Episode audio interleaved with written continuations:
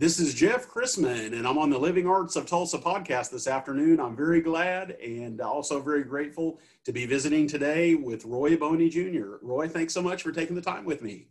Yeah, glad to do it.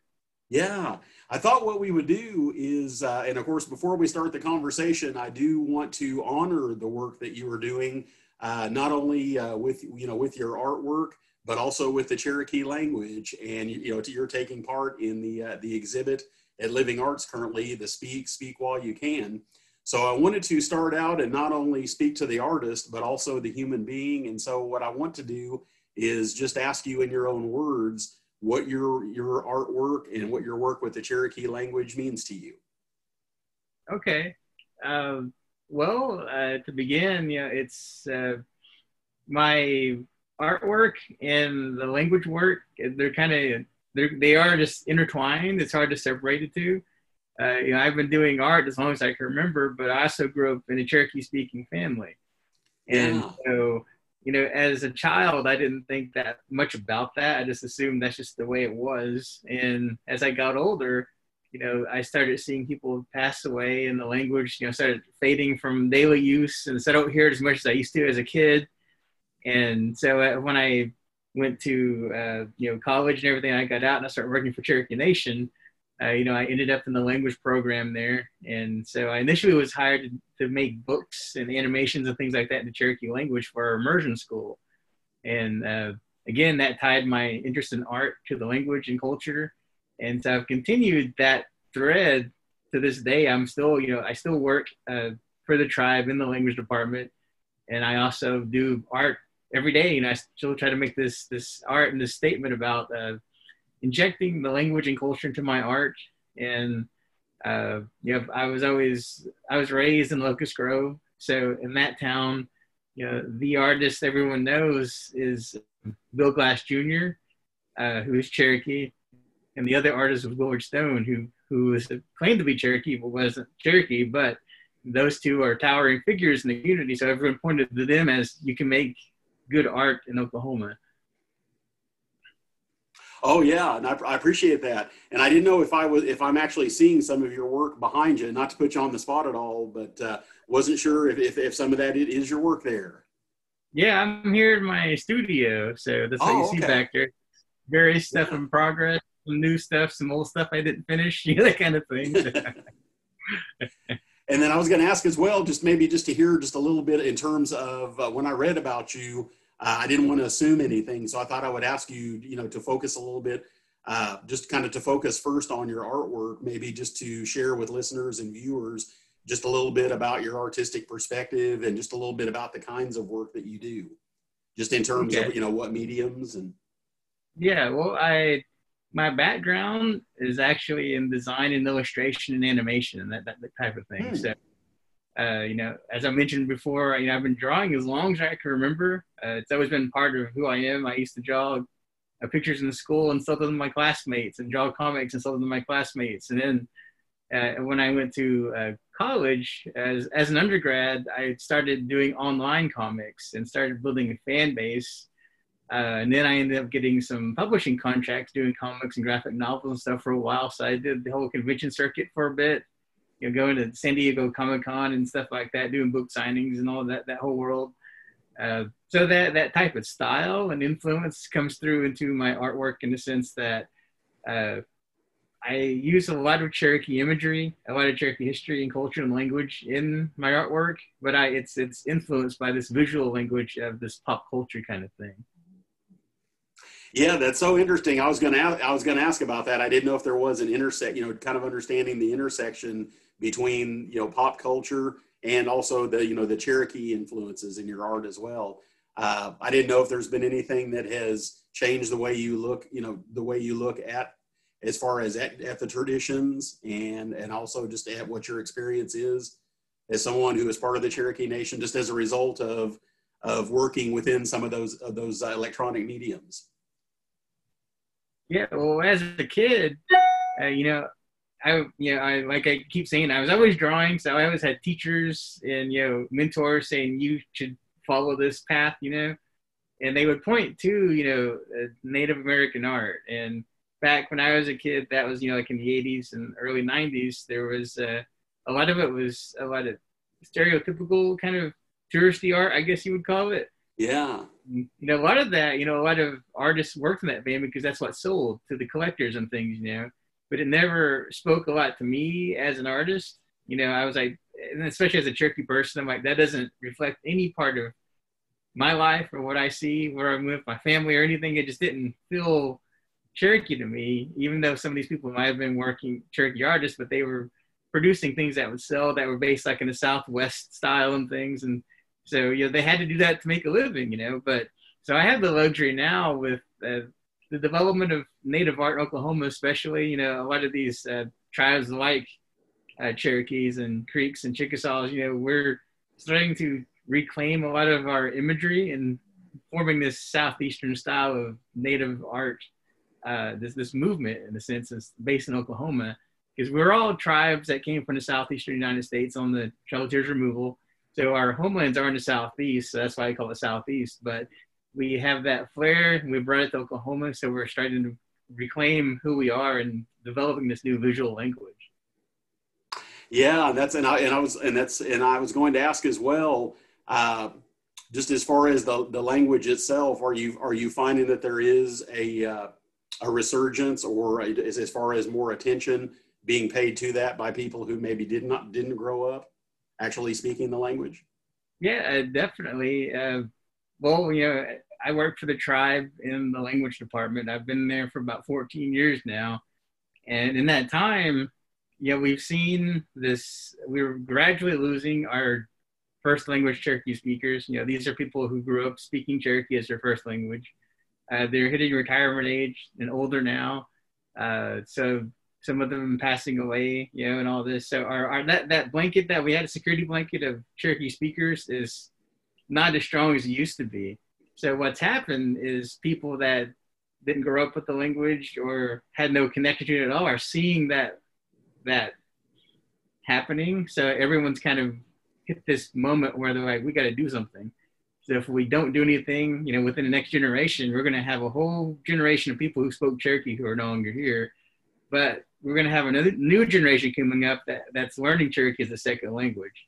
So we're in this transition period now. So we're trying to, you know, work with our first language speakers to ensure that their knowledge is passed on to us because like for like me you know i'm 41 now and i mentioned i grew up in a family of cherokee speakers but everyone in my generation for the most part we didn't pick up the language we're not fluent in it like our parents and grandparents were so that generational break is what we're trying to repair and uh, we have a lot of chi- uh, tribal language programs happening within cherokee nation uh, we have an immersion school we have an adult immersion program. We have online classes, and well, before COVID, we had in-person classes too. Uh, and we have the technology aspect. So we work with these companies to make sure that our language can be used on an iPad or a laptop or whatever it is, so we can communicate using the syllabary, which is a written form of the language that Sequoyah invented. Yeah, that's that's really cool. And I was going to ask as well if uh, in terms of looking at the language, you know, against the backdrop of this, uh, you know, the world where there is all this technology and it seems like every day things are, are, are changing and evolving. Uh, I was going to ask in some sense, as someone who has spoken this, the language all your life, do you find that in some way that uh, for people who are, and there again, I don't know if, if people have shared this with you, but I'm wondering if this has helped people in some ways to see the, the you know, this ever, this very fast paced world changing so quickly. Do you find that this allows people or even have you found that you see this differently you know through the lens of, of speak of speaking the cherokee language?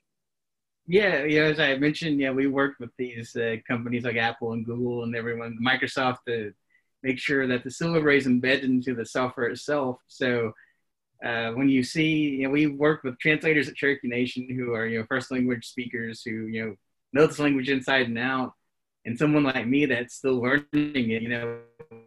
So we work closely with them to explain term what, what is a download, what does that mean, that kind of stuff. So when we, we did this process to make sure that the technology supported the language, uh, at first there was some resistance. You know, some in the community said we don't need this. It's it's a tool that uh, they don't, we don't see a lot of reason for it for us, because this generation they said we learned it without having that kind of stuff. But they grew up in the homes where that was the first language that was spoken all the time. Now that doesn't exist for the most part. There are very few places you can go where Cherokee is the primary language of the home. Hmm. So you have tools like an iPhone or Android or whatever. If you have the ability to text, you know, someone in the language, like your grandmother or your father or whoever, and they can respond back into it, it's, it's very empowering. And so when we first did this, and Apple Apple was the first one to kind of get on board with, with this. And I remember uh, it was back in 2009, I think, when they first released the software upgrade to the phones that installed Cherokee on it. And when the people first seen it, they were really like just kind of taken aback. They looked at the screen and saw the Cherokee uh, characters on the keyboard. And, you know, our translators, I remember one of them, Anna, she kind of gasped that she never imagined that she would Cherokee language on something like that.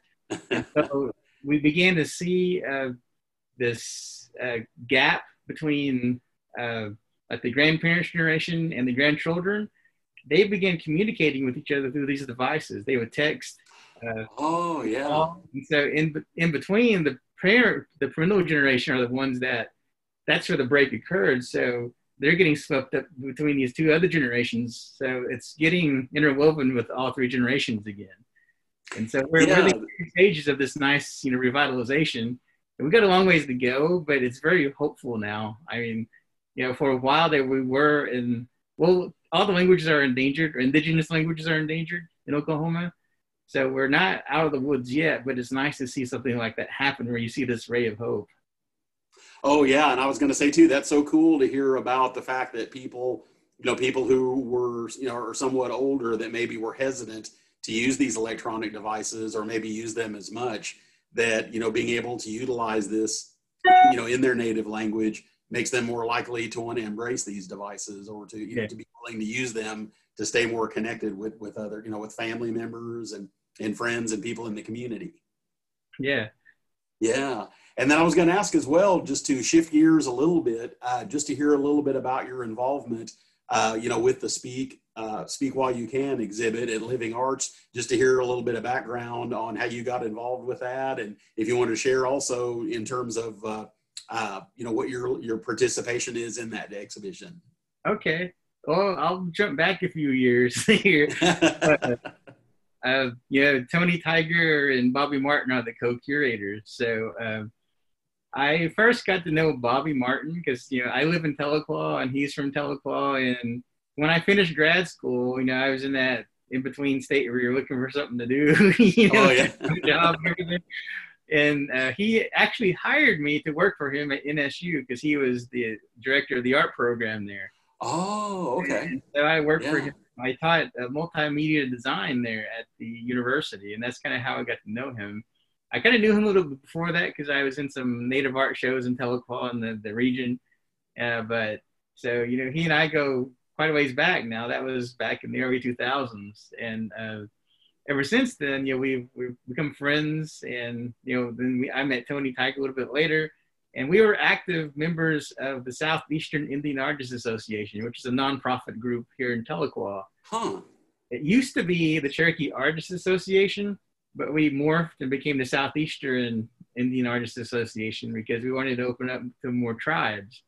Oh and, yeah so when we started doing that, we started hosting small shows in the area, doing all these exhibits.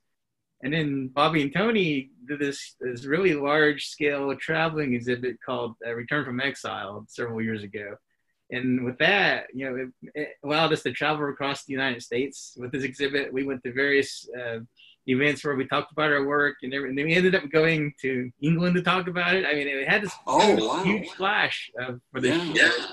So working with Tony and Bobby on that, you know, they've done some more shows since, and they they typically ask me to participate in things. And in between all this, you know, I've done some writing for uh, First American Art Magazine, uh, which is a, a, magazine published by a Cherokee artist and editor. Uh, she's based in Norman, Oklahoma. Uh, so this magazine is about uh, indigenous arts and is written by indigenous people. So I've written several articles and interviews and things for this magazine. So from that, they Bobby and Tony realized, you know, maybe I could do some writing for them at some point. And so when this show came along, uh, you know, Tony pitched the idea, and I said, "Yeah, I'd love to be in a show." And then he says, "Well, can you write the exhibit essay too?" I was like, "Yeah, sure, I'd be glad to." And uh, you know, so working in the our tribal language program, you know, I I work with a lot of other tribes too. You know, we meet, and so I knew quite a lot of other uh, people in travel and other tribes working language, and a lot of them actually are artists too. It seems to be this interesting overlap. There's a lot of language advocates and artists yeah. the same person. So I knew a lot of these people, so we could tap into that, and we got a lot of these people to translate sections of this essay into various languages. So it all, all it all came together. So I was very honored to have been asked to, to do this and participate in the show.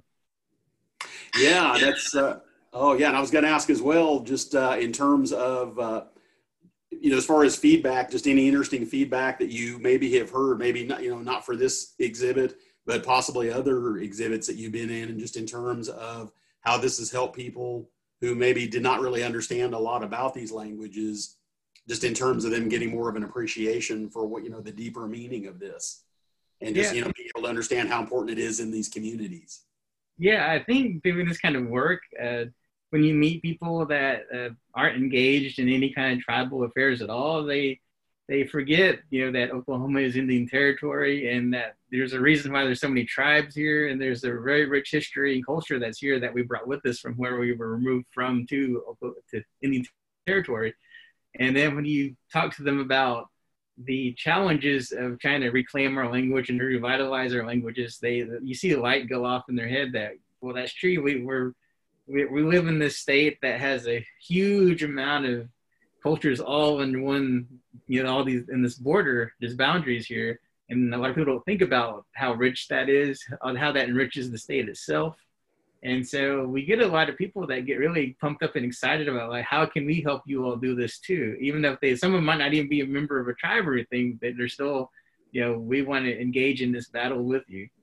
Yeah, yeah. Are there, and just I guess, I, and I was going to ask as well, not to put you on the spot, but if there is anyone out there that's watching or listening, uh, if they do, if they are interested in getting involved in some way, uh, you know, even if they're not a member of, of one of the nations, I didn't know if there are if anything or if there's anything you could speak to as far as opportunities for that, or maybe were you know people who might, they might get in touch with to to find out more about that.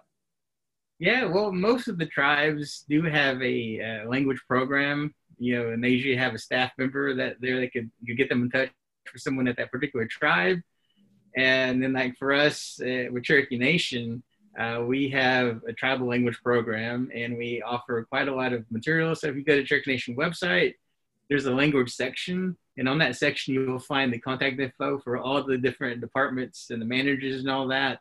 You'll find information on all these online classes. We, we do a lot of classes uh, uh online currently and we've been doing online classes for like almost 20 years now but especially with covid we've really done a lot more of them and we also have a partnership with Rogers State University where we do a Cherokee language class online for college credit. And they broadcast those videos on their TV station as well. Uh, oh, wow. Yeah. So if you're interested in Cherokee, there's lots of avenues for that. And in addition to that, you know, there are three federally recognized Cherokee tribes. There's the Cherokee Nation, the United Keetoowah Band of Cherokee Indians, and the Eastern Band of Cherokee Indians, who are in North Carolina. All three of these tribes, we get together quarterly and uh, talk about language matters. And this is led by some first language speakers of Cherokee. So they translate new words and review curricula for schools and that kind of thing.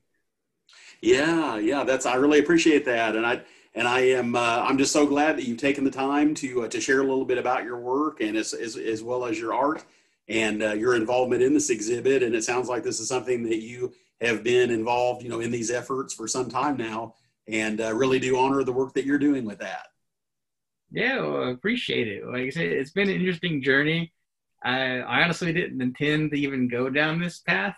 mm. you know, when I, when I first, you know, when I was a kid, you know, my goal was to uh, draw comics and get into animation and that kind of thing. So I kind of made, you know, Indian art, you know, and so I, I, pursued that pretty heavily and got into some, you know, publications and things and have worked on some animations and things over the years.